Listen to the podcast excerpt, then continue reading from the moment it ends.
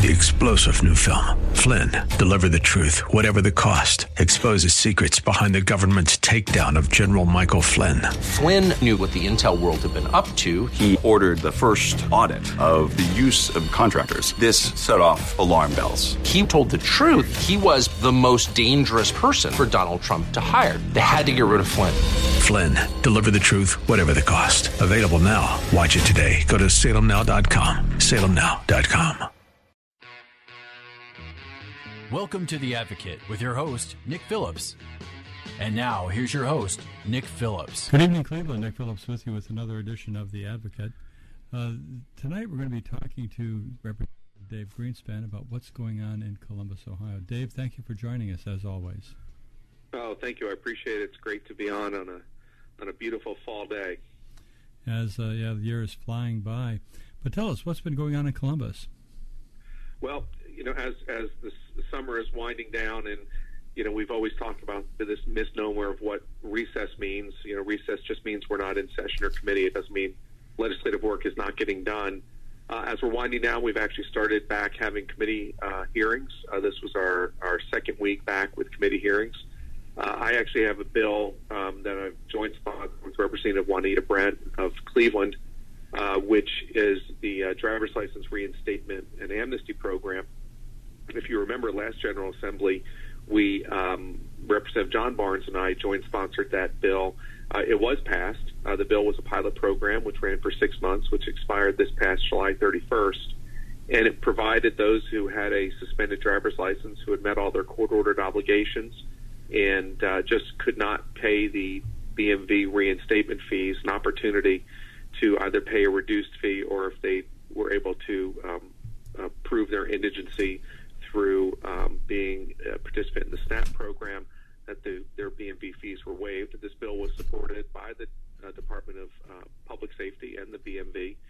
And um, through the program in the six months it operated, there were tens of thousands of Ohioans that actually positively benefited as a result of the bill, and over 7,500 actually had full driving privileges reinstated, which means that those are 7,500 people, or the tens of thousands that were positively impacted by other aspects of the bill, that are able to drive legally, which means they are able to apply for a driver's license, they're able to obtain insurance, and more importantly, they're able to either maintain or seek employment if driving was a requirement or condition of their employment. So that program expired July 31st. Um, in the, in the budget that we passed, we extended the program through the end of the year. Uh, however, because the bill um, requires a 90-day period from when it was signed to take effect, there's a gap right now, which will end in, in uh, mid-October, in which the program, although authorized, cannot accept applications. But from mid-October through the end of the year, the program will be back up and operating what the bill that Representative Brent and I introduced that we just gave sponsor testimony earlier this week on makes this program permanent. Once again, we have support from the Department of Motor Vehicle, uh, as well as DPS, Department of Public Safety, Legal Aid, as well as the State Bar Association, um, and uh, are, are, all proponents of what we're trying to do here because we see the benefit uh, of the bill. So we started my first bill back this General Assembly uh, from recess, uh, we started having hearings on. Um, so we're looking forward to Representative Brent and I and Representative Barnes, although not in, currently in the legislature, came down for testimony on the bill to hear hear sponsor testimony, and we feel comfortable that we're going to be able to move this bill uh, through the process. It will be up on Tuesday for proponent testimony, and uh, the next phase will be opponent testimony, and hopefully we'll be able to move it quickly out of committee get it to the floor, move it over to the Senate, and um, our colleagues in the Senate uh, not only approved the bill last General Assembly, but approved the extension in the budget. So hopefully we'll be able to get this done rather quickly. Uh, you know, you mentioned uh, reinstatement issue based upon uh, how many people out uh, licenses. You, you mentioned in the past uh, a ratio here in Cuyahoga County. How many drivers in Cuyahoga County do not have uh, license or driving privileges? Yeah, so so the numbers there are about eight million driver driver's licenses issued in Ohio. One million of them, one in eight, is suspended, and in the urban counties, it's as high as one in four. So that's 25% uh, of the drivers. Technically, Cuyahoga County, being an urban county, can have a lot. Hopefully, this uh, change in the law will help these people get back on, at least so we can have them insured. Because if they right. if they do get their license back, they do have to um, obtain insurance. I would imagine before they can get their license back. Well, they, they, you cannot get a license unless you have insurance. Um, I'm sorry, you cannot get insurance unless you have a license. So um, this makes them eligible to have insurance. Now, there is a provision in the bill um, which we're amending in. We thought uh, it should have been included in the original bill that this is a, a one bite at the apple proposal. So if you take advantage of the program once in your lifetime, that's the only time you're going to have an opportunity to take advantage of the program. So if let's say that you go through the program and you're eligible to get insurance and you fail to do so, and you get pulled over and your license is suspended for failure to have insurance, you will not be eligible for this program. So yes. we're hoping that, mm-hmm. that folks who take advantage of it will look at it for what it is, which is an opportunity to um, to to drive legally and to maintain and secure employment. Some people out there might uh, have a suspension because of a conviction, and also have a suspension because of a refusal uh, to take a, a, breath test, and also have a yeah. suspension for failure to meet the financial responsibility requirements. Uh, would this law allow them to get rid of all three of these simultaneous suspensions? Well, so so the bill does have some restrictions. If if the suspension is is if if the suspension was due to drug, alcohol, or weapons charges, you are not eligible for the program. So we do have some restrictions and provisions around it. There are over 30 offenses to which you can have your license suspended. And so we are now that the data is coming in since the program just ended, you know, July 31st, just about five weeks ago, six weeks ago. We're we're working with DPS and DMV to look at the offenses and to see if there's an opportunity there to to continue to have those as suspendable offenses, or maybe if some aren't aren't uh, necessary. So we're still looking at that, but there are there are certain provisions that you are not eligible for the program. We were we wanted to be very explicit about that. The uh, the people who just forget to uh, uh, renew their license and they let it go for a year or two and, and don't have a license, uh, this doesn't apply to them, does it? Because they're not it trying to trying to get reinstatement. No, no, it does not. Okay, very not. good. Well, what else is happening in Columbus? Well, you know, as, as we're starting to crank back up, um, you know, we're starting to um, to have more committee hearings this week. Uh, we are scheduled next week to start back with session. So there are bills that, that are, are in the pipeline that are that are in in, in the House what's are what's referred to as being below the black line, meaning bills that have passed out of committee and are waiting to, to be placed on the floor agenda. Um, I have one of those, so hopefully that bill will move uh, and be placed on the floor so we can start work in the Senate. Um, you know, a number of members are introducing various bills dealing with various subjects and working various bills to, to see that they move through. As we've talked about in the past, uh, I have been working on the sports gaming piece of legislation in Ohio. Uh, we have uh, Representative Kelly and I out of Cincinnati. She and I have three amendments that we believe will be uh, amended into the bill. They're not substantive, but they're just some some some more technical issues that we wanted to clarify. Uh, we believe they will be introduced in uh, in about ten days and then we'll have one further hearing and send the bill to the floor, and hopefully we'll be able to start negotiating with our colleagues in the Senate to uh, to pass that piece of legislation. Uh, Indiana, at the beginning of September, just began uh, its legal sports betting operations, and with that, with Indiana, Pennsylvania, and West Virginia, um, Michigan and Kentucky are the only two with with us that have not yet legalized it. Michigan and Kentucky have legislation that's pending, so they don't go back in the session until later in the year. We're hoping that we'll be able to. Uh, this isn't a race to get something done for the sake of getting something done, but we are hopeful that we'll be able to to move the sports gaming legislation um, uh, out of the House very quickly, and then start the discussions in the Senate. Yeah, and the discussion is about sports uh, betting. Uh, is there an estimate as to how much more revenue that could bring into the state? Yeah, th- there there are estimates that range from from as as much or as little as 10, 10 million uh, to 100 million once the industry becomes more mature. Um, what will happen is is once we get it up and running, and it'll be a, you know a progressive uh, scenario as to how we're able to implement sports gaming in Ohio.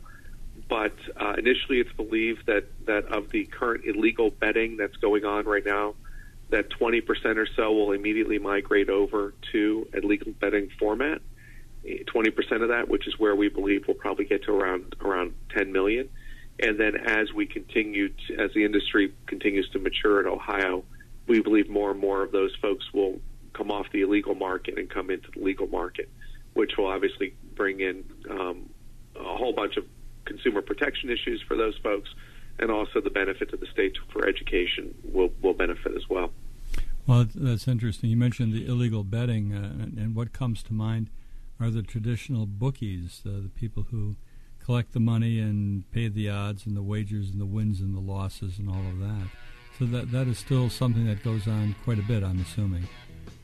It does. It does. And, and what what will happen with this bill? And it, it clearly states that in order to offer sports gaming in Ohio, you must be a, a sports gaming agent. And the only way to become a sports gaming agent is to be licensed through the Lottery Commission. So if, if someone is operating a sports book, uh, clearly it will be defined that, uh, number one, it's already illegal, but it will be more clearly defined that uh, only sports gaming licensed sports gaming agents shall offer sports betting. Very, so, very, very um, good. We're, hold, we're hold, hold that, that. hold that thought. We're going to take a short break. We're talking to State Representative Dave Greenspan about what's going on in Columbus. We're going to take a short break. We'll be back after these words. Don't go away. You're listening to Nick Phillips here on The Advocate.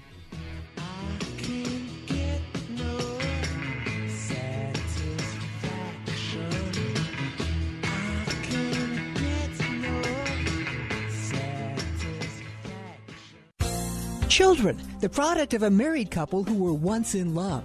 Unfortunately, sometimes the marriage does not work and parents. Hi, I'm Pat Lamb. Select Insurance Services is a family run business and your personal shopper for auto, home, and business insurance. Plus, I'm Dave Ramsey's endorsed local provider. I think you'll agree. Insurance is confusing, but at the same time, it's very important to your financial security. We believe insurance should be secured through a professional. Why? Because one wrong click in the do it yourself plan could cost you everything. Our approach stands out because we ask the right questions, listen to your personal situation, and share our knowledge to close potential coverage gaps. This is an experience a do it yourself plan can't provide. Did you know there could be a coverage gap when you drive someone else's car? So call us today, 440 237 8555, or check us out at selectinsservice.com.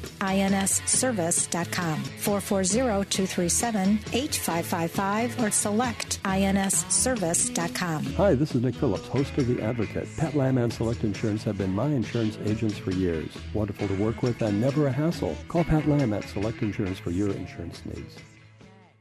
When you need passionate and thought provoking insights, AM 1420 is your answer.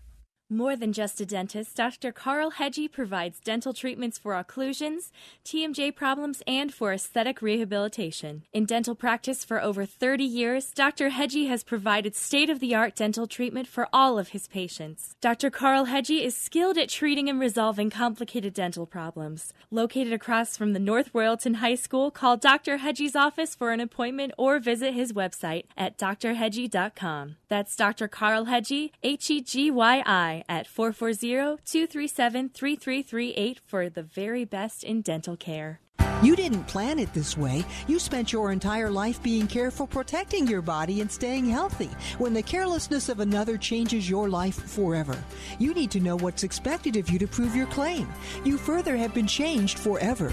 Know it's up to you to make your case. The lawyers at Phillips and Millie together have over 80 years of experience. If you have a case or think you may, call the law firm of Phillips and Millie at 440 243 2800.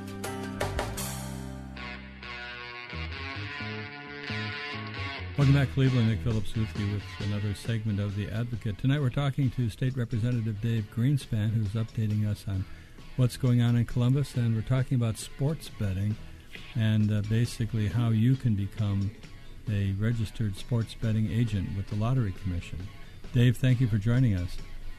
Sure, thank you. Hey, what, uh, as I just sort of mentioned, somewhat facetiously, how does a person become a registered sports agent or betting agent for sports betting. Can can, can well, you be that, can you be a bookie now and uh, change your ways? No, it, it's it's not it's not as easy as somebody filling out an application and paying you know a hundred dollars and, and and boom you're a sports gaming agent. The the uh, the lottery commission will create the rules uh, for that. Uh, primarily, uh, I suspect as we're seeing in other states, it's not going to be you know the small you know Phillips and Green LLC that creates a sports book. It's going to be the the large players, the MGMs, the Hills, the Penns, you know. Um, the groups that are already engaged in the business. Remember, there's a lot of risk involved. This is not just um, as simple as you know, t- you know, taking odds on a game, and, and especially because the facilities. You have to keep in mind the only facilities right now that sports under our bill that sports gaming can take place is in the casinos, racinos, um, vets and fraternal halls, and mobile and online. So if you're a casino or racino operator, you obviously have your ability to apply in uh, the, the fee is $100,000 in order to, to apply in to be a sports gaming agent uh, and operate in those facilities. And the bill is very specific in the in the in the um, vets and fraternal halls that you must strike, you shall strike a relationship with a licensed sports gaming agent, meaning one of the, the sports books. There is an opportunity for there are opportunities for individuals to to come in and what's called be skins or you know be mobile operators but those mobile operators have to operate through one of the sports gaming agents, which primarily will be the casinos racino operators themselves. So it's not as easy as just you know somebody coming in and saying I want to do this, pay a, a, a fee, even if it's hundred thousand dollars, and believe that they're going to be a sports book operating in the state of Ohio. So you might uh, possibly see it a local VFW, uh, an operation sanctioned or run by the MGM casino. What, what, what you would see there would be a single kiosk uh, there to which you would have to. So here's how you would, if you want, the only way that would happen that you'd be able to, to place a wager at a, at a vet or fraternal hall is that you would have to register online and get set up an online account, and you would basically like a, like a, a, an ATM machine put some form of identification in there that it knows it's you. You would then put in a, a code, you know, a password, and then you'd be able to wager that way.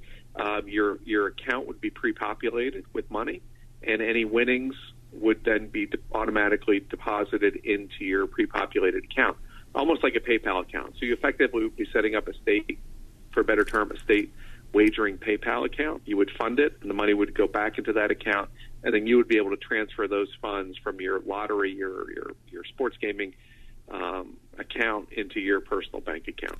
So there'd be no transfer of funds, mm-hmm. no open passing of cash in a in a, a vet or fraternal hall that has a a kiosk in it that is all electronically functioning. I'm assuming the vet or uh, the fraternal organization would be getting some type of uh, part of, of uh, the activity as far as fees. They do. They they would get the same the same the same um, amount of compensation that they get now for operating a as a lottery retailer. They will receive that same compensation for uh, having sports betting in their facility. Okay, so the basically the structure is all set up already, just uh, integrating this newer, wider aspect of uh, gambling. It is. It is the, the, the and and that that set aside the constitutional authority that the, that the lottery commission has over any other um, any other regulatory body, whether it be the casino control or racing control commission, a racing authority, is the lottery already has the infrastructure in place um, the intranet is in place to be compliant with the Wire Act to be able to transact sports betting effectively. It is a it is, it is viewed as another lottery game um, that the lottery commission would offer uh, through its through its infrastructure. Oh. Well, we'll keep an eye on that and see what happens. Hey, real quick, other question. Uh, I know we've been talking about from month to month the front license plate situation in Ohio. Is that uh, yeah. still scheduled to go into effect next year? July 1st, it's scheduled to go into effect. Um, you know, there was a commission, a, a, a, study committee that was created in the transportation budget, uh, to which I have been named as a, as a co-chair with Senator McColley in the Senate. He's out of uh, Fulton County, uh, Ohio, uh, to co-chair the committee. Uh, there are 11 items that we are to report out on, and one of which is, uh, and these are recommendations as to how to address uh, I'll refer to as a front vehicle identifier. Um, I, I don't believe you're going to see a front license plate as we currently know it back in Ohio, but I believe that there is an opportunity, and and, and I am supportive of a an alternative form of a fr- front vehicle identifier for law enforcement. Uh, so we are going to start committee hearings uh, in the fall. Um, Senator McColley and I are working out the details now, and we will have hearings. And by December of next year, December of 20, we are required by law to submit out a report. Although I believe he and I, our intent is to do one before that. a question, just a practical question. Beginning in July of next year, are people then to take off their front license plate and uh, recycle it? I assume. They they are, at that point they are legally um, afforded the opportunity to do whatever they see fit. If they want to leave it on, there's no there's nothing that prohibits them. It doesn't say it shall come off and no longer be afforded, you know, uh, as as a front vehicle identifier.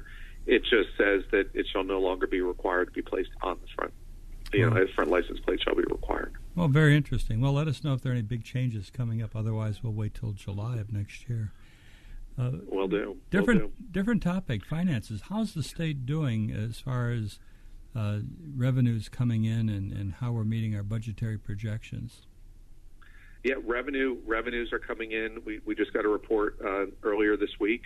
Uh, revenues uh, month over month um, and and year over year. I'm sorry, year over year are performing well above above uh, above expectations, which is good because remember there was a discussion during the budget process. You know, whose revenue projections we're going to use? The the um, LSC projections or OBM's projections, and the actual numbers are exceeding both.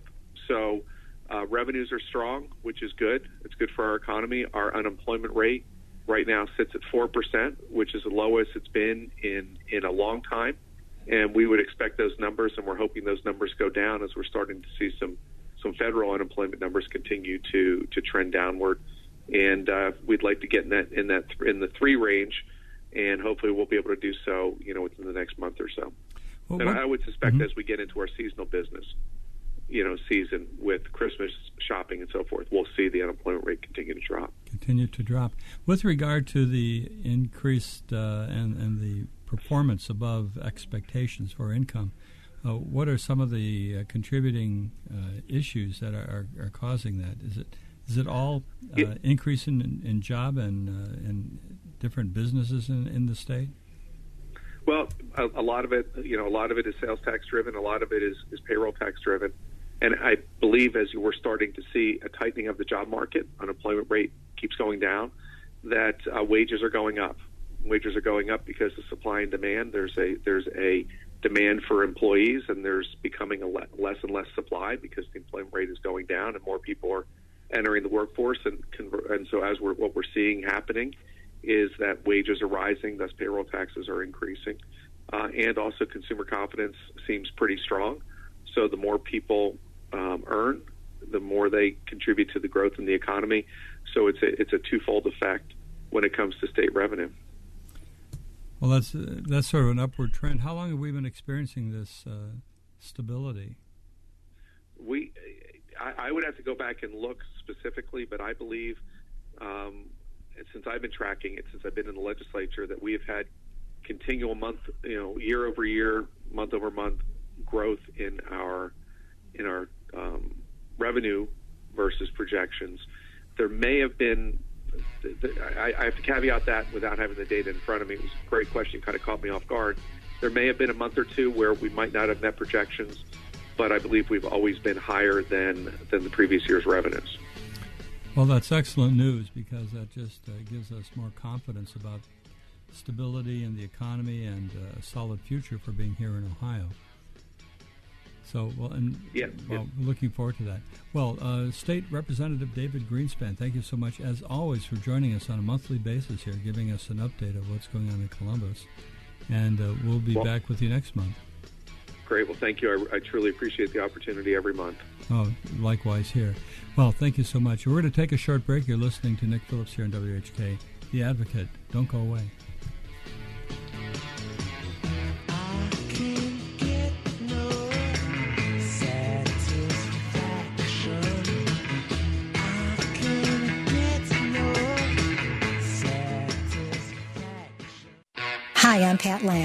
Select Insurance Services is a family run business and your personal shopper for auto, home, and business insurance. Plus, I'm Dave Ramsey's endorsed local provider. I think you'll agree, insurance is confusing, but at the same time, it's very important to your financial security. We believe insurance should be secured through a professional. Why? Because one wrong click in the do it yourself plan could cost you everything. Our approach stands out because we ask the right questions, listen to your personal situation, and share our knowledge to close potential coverage gaps. This is an experience a do it yourself plan can't provide. Did you know there could be a coverage gap when you drive someone else's car? So call us today, 440 237 8555, or check us out at selectinsservice.com. 440 237 8555 or selectinsservice.com. Hi, this is Nick Phillips, host of The Advocate. Pat Lamb and Select Insurance have been my insurance agents for years. Wonderful to work with and never a hassle. Call Pat Lamb at Select Insurance for your insurance needs. WHKRadio.com is the answer for you and your burning questions. Listen online to AM 1420 The Answer for the latest news, sincere opinions, and profound insights at WHKRadio.com. You didn't plan it this way. You spent your entire life being careful protecting your body and staying healthy when the carelessness of another changes your life forever. You need to know what's expected of you to prove your claim. You further have been changed forever. No, it's up to you to make your case. The lawyers at Phillips and Millie together have over 80 years of experience. If you have a case or think you may, call the law firm of Phillips and Millie at 440-243-2800.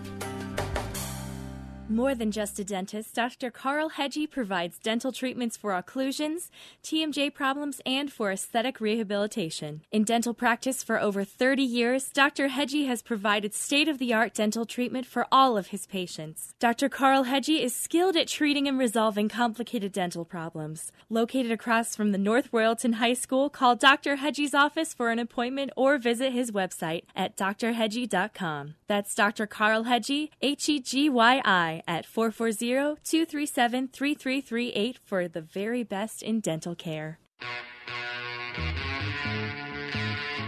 Welcome back, Cleveland. Nick Phillips with you with another segment of The Advocate.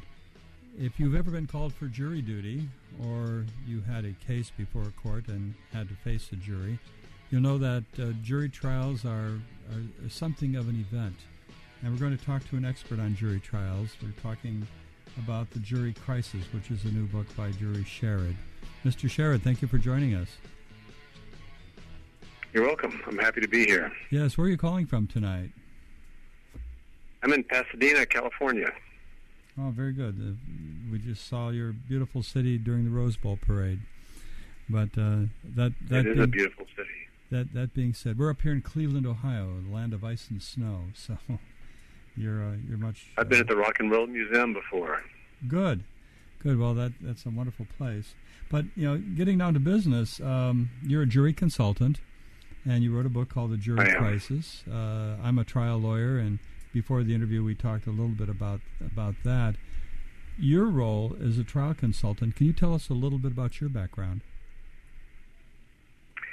Yeah, I'm actually a social psychologist. I have a PhD in psychology, taught psychology, written a lot of articles on a textbook, and then this most recent book on um, the jury crisis.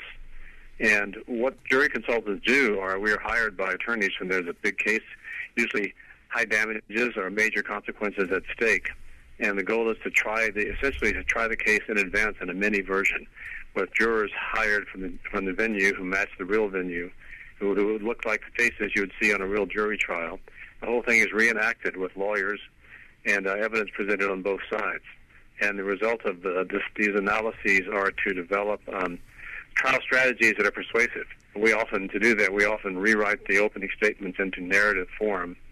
We also can develop uh, verdict, uh, reliably tested uh, voir dire questions that predict verdict.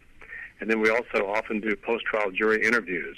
So whereas most jury deliberations are never penetrated because they're sacrosanct, there's no clerk taking down notes or anything.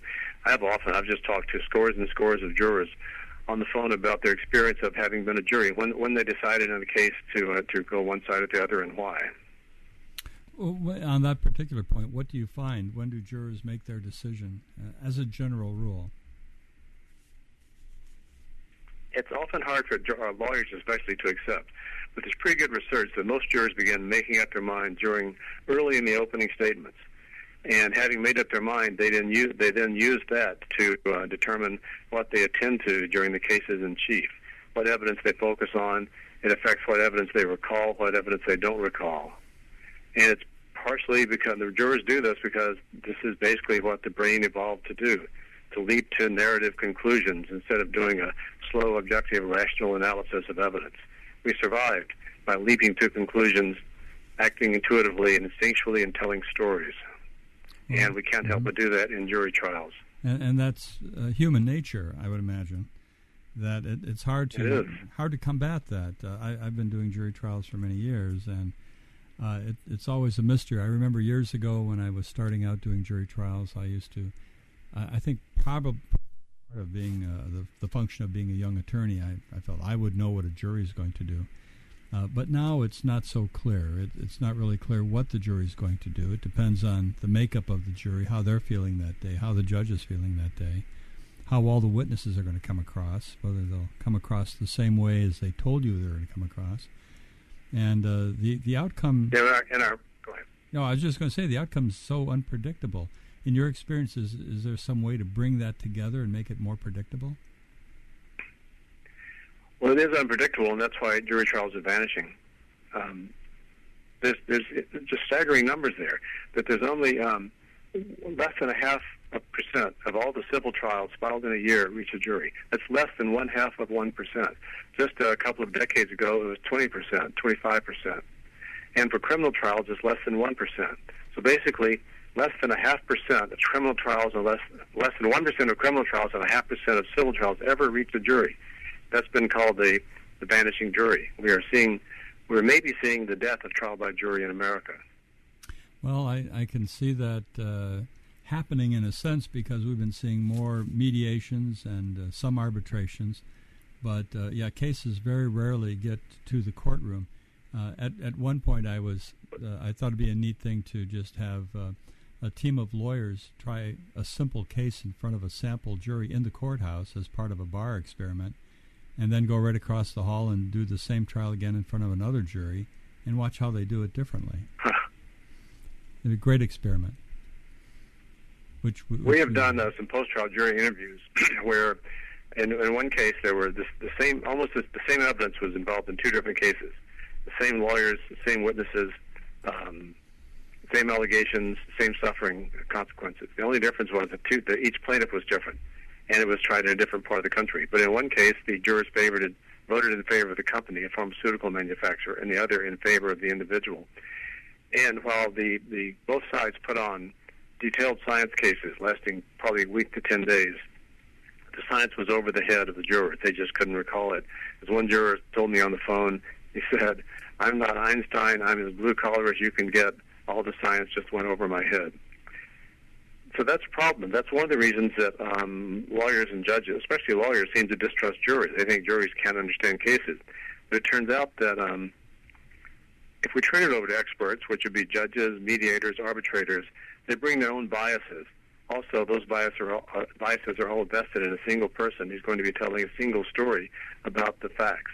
Whereas in a jury, you're going to have six to 12 people ideally representing different segments of the community, talking together, spreading the risk, trying to hammer out a community standards decision. Yeah, have you seen any examples of a blend of having a judge handle most issues and a jury, maybe a special jury, just handling a single issue? Uh, an, an, area I would think of. I think it's more Europe. Uh huh. What what happens in Europe? In Europe, I think major cases uh, with major charges uh, major penalty, major uh, criminal cases and huge penalty uh, jury trials sometimes go to judges. I mean, sometimes go to, go to juries, but generally they go to judges. And uh, well, I'm thinking like in medical cases here, uh, where maybe a jury could be impaneled just to consider the damages issue, something that's maybe something that's based on common experience rather than highly technical scientific data and competing peer review articles and experts and that kind of thing. I, I could understand how people can get lost in that. Well, interesting. We were hired by a client to do um, to, to do a comparison of jurors versus experts on an overcharging case in a very complicated manufacturing dispute. Where the manufacturer is claiming that its part suppliers had been overcharging for 10 years. So we hired a group of um, arbitrators who heard the same evidence and that a group of juries, the jury heard. They reached different conclusions. The arbitrators accepted the fact that the evidence was more or less unclear and unpersuasive, but it was similar to lots of other cases they had handled, so they accepted that they would just trust the evidence. Whereas the jurors said they couldn't understand the evidence, but what, the way they reasoned it was a simple story. If this major sophisticated company has been had been being overcharged for 10 years, it's basically their own fault because why wouldn't they have realized what was going on?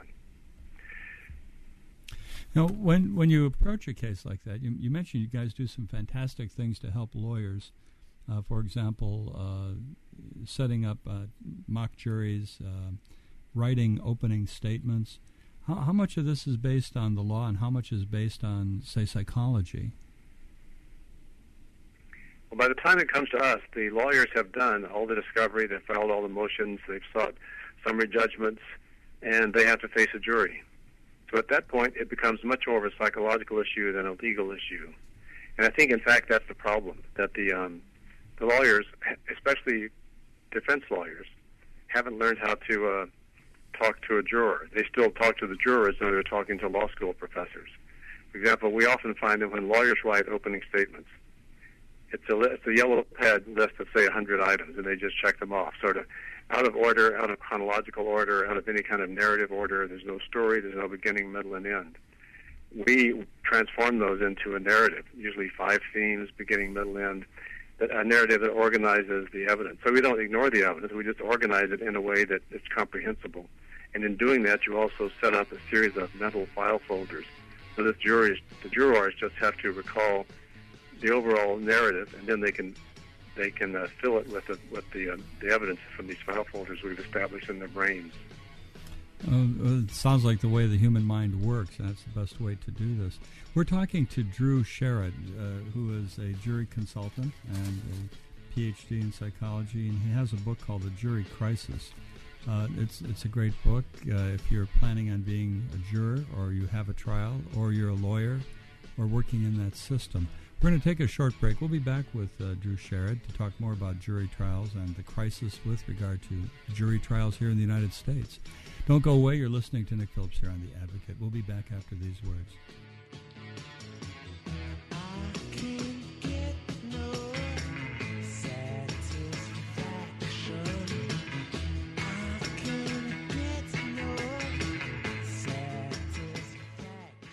More than just a dentist, Dr. Carl Hegyi provides dental treatments for occlusions, TMJ problems, and for aesthetic rehabilitation. In dental practice for over 30 years, Dr. Hegyi has provided state of the art dental treatment for all of his patients. Dr. Carl Hegyi is skilled at treating and resolving complicated dental problems. Located across from the North Royalton High School, call Dr. Hegyi's office for an appointment or visit his website at drhegyi.com. That's Dr. Carl Hegyi, H E G Y I at 440-237-3338 for the very best in dental care. Hi, I'm Pat Lamb. Select Insurance Services is a family run business and your personal shopper for auto, home, and business insurance. Plus, I'm Dave Ramsey's endorsed local provider. I think you'll agree. Insurance is confusing, but at the same time, it's very important to your financial security. We believe insurance should be secured through a professional. Why? Because one wrong click in the do it yourself plan could cost you everything. Our approach stands out because we ask the right questions, listen to your personal situation, and share our knowledge to close potential coverage gaps. This is an experience a do it yourself plan can't provide. Did you know there could be a coverage gap when you drive someone else's car? So call us today, 440 237 8555, or check us out at selectinsservice.com. 440 237 8555 or selectinsservice.com. Hi, this is Nick Phillips, host of The Advocate. Pat Lamb and Select Insurance have been my insurance agents for years. Wonderful to work with and never a hassle. Call Pat Lamb at Select Select Insurance for your insurance needs. Children, the product of a married couple who were once in love. Unfortunately, sometimes the marriage does not work and parents must get divorced. This is traumatic for the children as well as for the adults. The law firm of Phillips and Millie offers advice and representation in family law matters. Remember, your children are entitled to the utmost consideration when mom and dad have to part.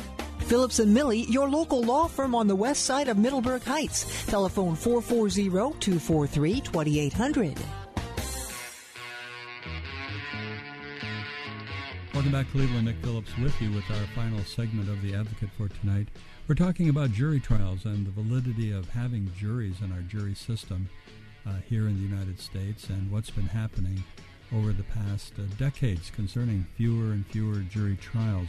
With us tonight, we have Drew Sherrod, who is an expert on uh, juries. He's a consultant and a PhD in psychology.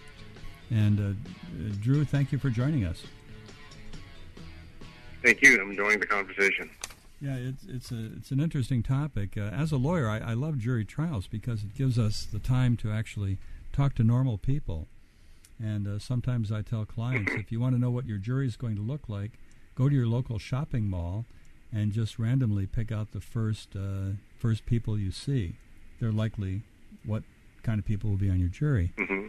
And uh, and with that, uh, we all don't hire jury consultants uh, to, to do cases other than very large cases where the uh, economic issues of the case justify the expense. Because what you do is expensive, it's time consuming, requires a lot of lot of input. Uh, how any thoughts you most have? Lawyers, go ahead. Go ahead. Oh, you're going to say most lawyers. No, I was going to say expensive for lawyers and uh, and and the uh, consultants as well. Especially uh, the whole trial is enacted with oh, say two star lawyers, a lot of assistant lawyers, um, a lot of witnesses, um, videos. The the the mock trials can be quite elaborate productions. Of course. Well, uh, doing a trial is uh, like um, there's a similarity to an iceberg. Uh, the very tip of the iceberg is what you see in the courtroom, and everything below the surface is what goes on for years getting these cases ready for trial. Right. And uh, when when I talk to business people about litigation, they're facing a controversy. If, if it's not a multi-million dollar, it's going to put them out of business and ruin them kind of a litigation. Most litigation is very time-consuming, a lot more expensive than they would think, and is sort of the equivalent of having a Certainly. cancer uh, t- that a human would have. So yeah, settlement is always a is a good thing. Is there any advice that? Um, know, we might talk about. go ahead. I was going to say we might talk about jury selection because we haven't touched on that yet. Well, yeah. Tell me about jury selection. That that's a mystery, and that's what many movies are made of uh, for TV. Tell me. Well, it is. Tell me about jury Uh, selection. and Dr. Bull, for example, if you've seen the TV show. Yeah, people love that show, and, and they they have. I was Uh, called for jury duty once, and the uh-huh. The prosecuting attorney, um, in her version of the voir dire, she asked the same question to many people. She said, "Do you promise me you'll keep an open mind, not make up your mind until you've heard all the evidence?" And this was asked over and over. And then um, few few questions are asked about specific attitudes. Yet the research is really very very clear that what um, the kind of voir dire question that best predicts the juror's verdict is ask them about um, values, lifestyle, uh, lifestyle experiences, attitudes, and values that directly relate and mimic the kind of issue that's going on in the jury trial. And different questions would be relevant for different strata of the, the population. So, for example, the kind of questions that might predict a plaintiff-oriented versus a defense-oriented, say, older rich white men are different from the questions that would predict plaintiff or defense orientation for young, poor, minority female. And you can almost rank it as a gender and ethnicity and, um, and get several cells and have different predictive questions. So th- that takes a, an extensive amount of research to see what kind of questions best predict verdict as a function of gender and ethnicity. Well, when- and when you, if, when Yeah, you do ahead. that in such a fine-grained way, you can actually get very close to predicting verdict. Well, that that's uh, like uh, the the polling before an election, seeing what uh, what what one might do and what the outcome of the election might be. Uh, when we, we talk Exactly. about uh, the, the juries uh, and jury selection, uh, to me it, it's almost a misnomer nomer in a way that you're really deselecting a jury. You get the first jurors in the box, and then you ask them questions and you try to see whether they're going to be for you or against you, and then uh, we have what's called a preemptive challenge. We have a number of preemptive challenges where we can th- basically just ask a jury to l- a juror to leave for whatever reason we have. Mm-hmm. Uh, I, I, think I saw in your book that you recommend that one of the things to improve juries is to limit or get rid of preemptive challenges. Or did I catch that? Yeah, I think so. To either um, to limit them or or to get rid of them. I think it's important to have a jury of your peers, and I think to to to keep striking um, certain segments of the population just because you think they would be um, they may not favor you is is is turning jurors into representing sort of the dull middle middle, and so the, the extremes are often um, not represented even in a jury pool because poor people move too often, their dresses change, they don't get a summons. Rich people tend to ignore the summons. Um, some states, in fact, I think link their um, whether or not somebody has shown up for jury duty with with uh, a basic computer. If you're pulled over for a traffic violation, the police might find that you have a record of ignoring jury summons and possibly be uh, they could arrest you. So I think one thing that needs to be done is to make the jury pool much more representative of one's peers, which means different segments of society, different levels of education, income, different ethnicities. There's many different demographic variables that you can plug in that matter in the community. Do you think there should be more jurors than, uh, like in Ohio, we have eight jurors in a civil case, 12 in a criminal case? Uh, if we're going to eliminate uh, preemptive challenges, uh, should we have more jurors uh, so that we sort of spread the wealth? You mean more jurors in a panel, like more than eight or more than twelve? Or correct, correct.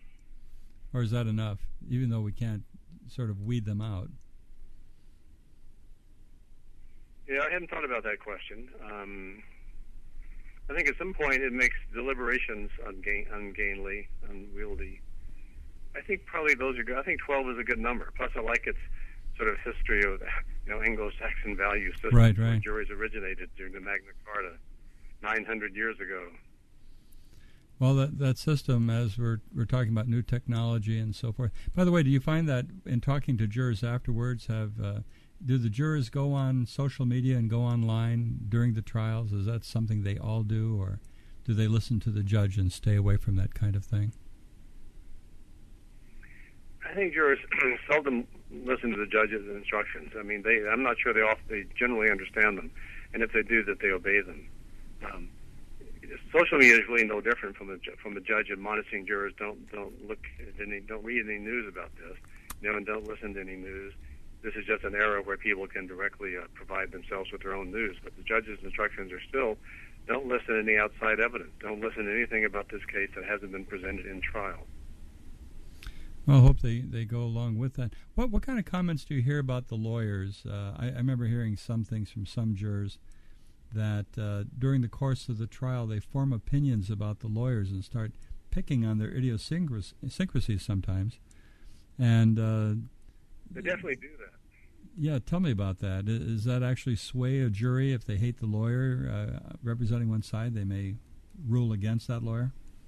Actually, it's kind of the the reverse. In fact, we've uh, we've we've noted this often and often tell lawyers about it.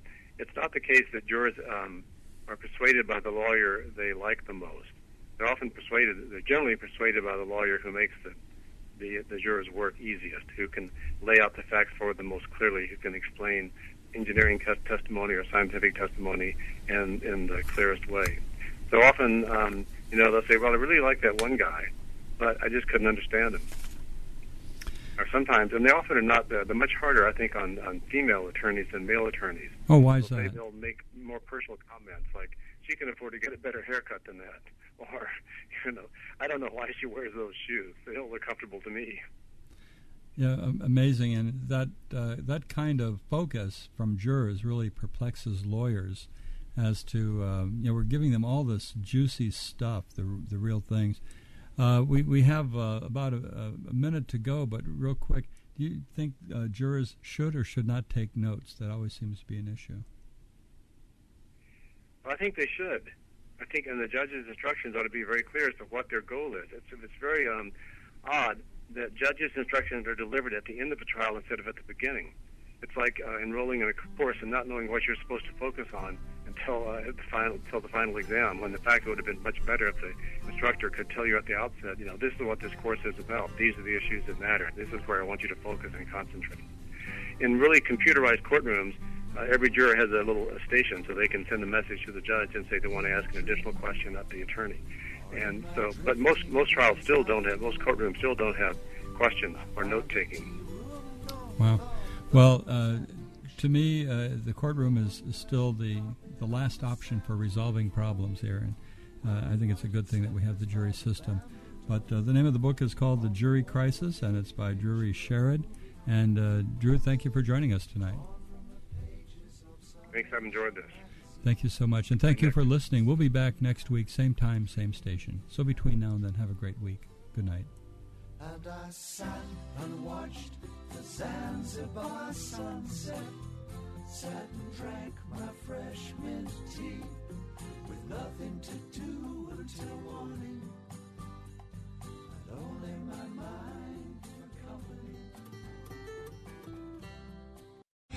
Three star general Michael J. Flynn, head of the Pentagon Intelligence Agency, knew all the government's dirty secrets. He was one of the most respected generals in the military. Flynn knew what the intel world had been up to, he understood its funding. He ordered the first audit of the use of contractors. This set off alarm bells.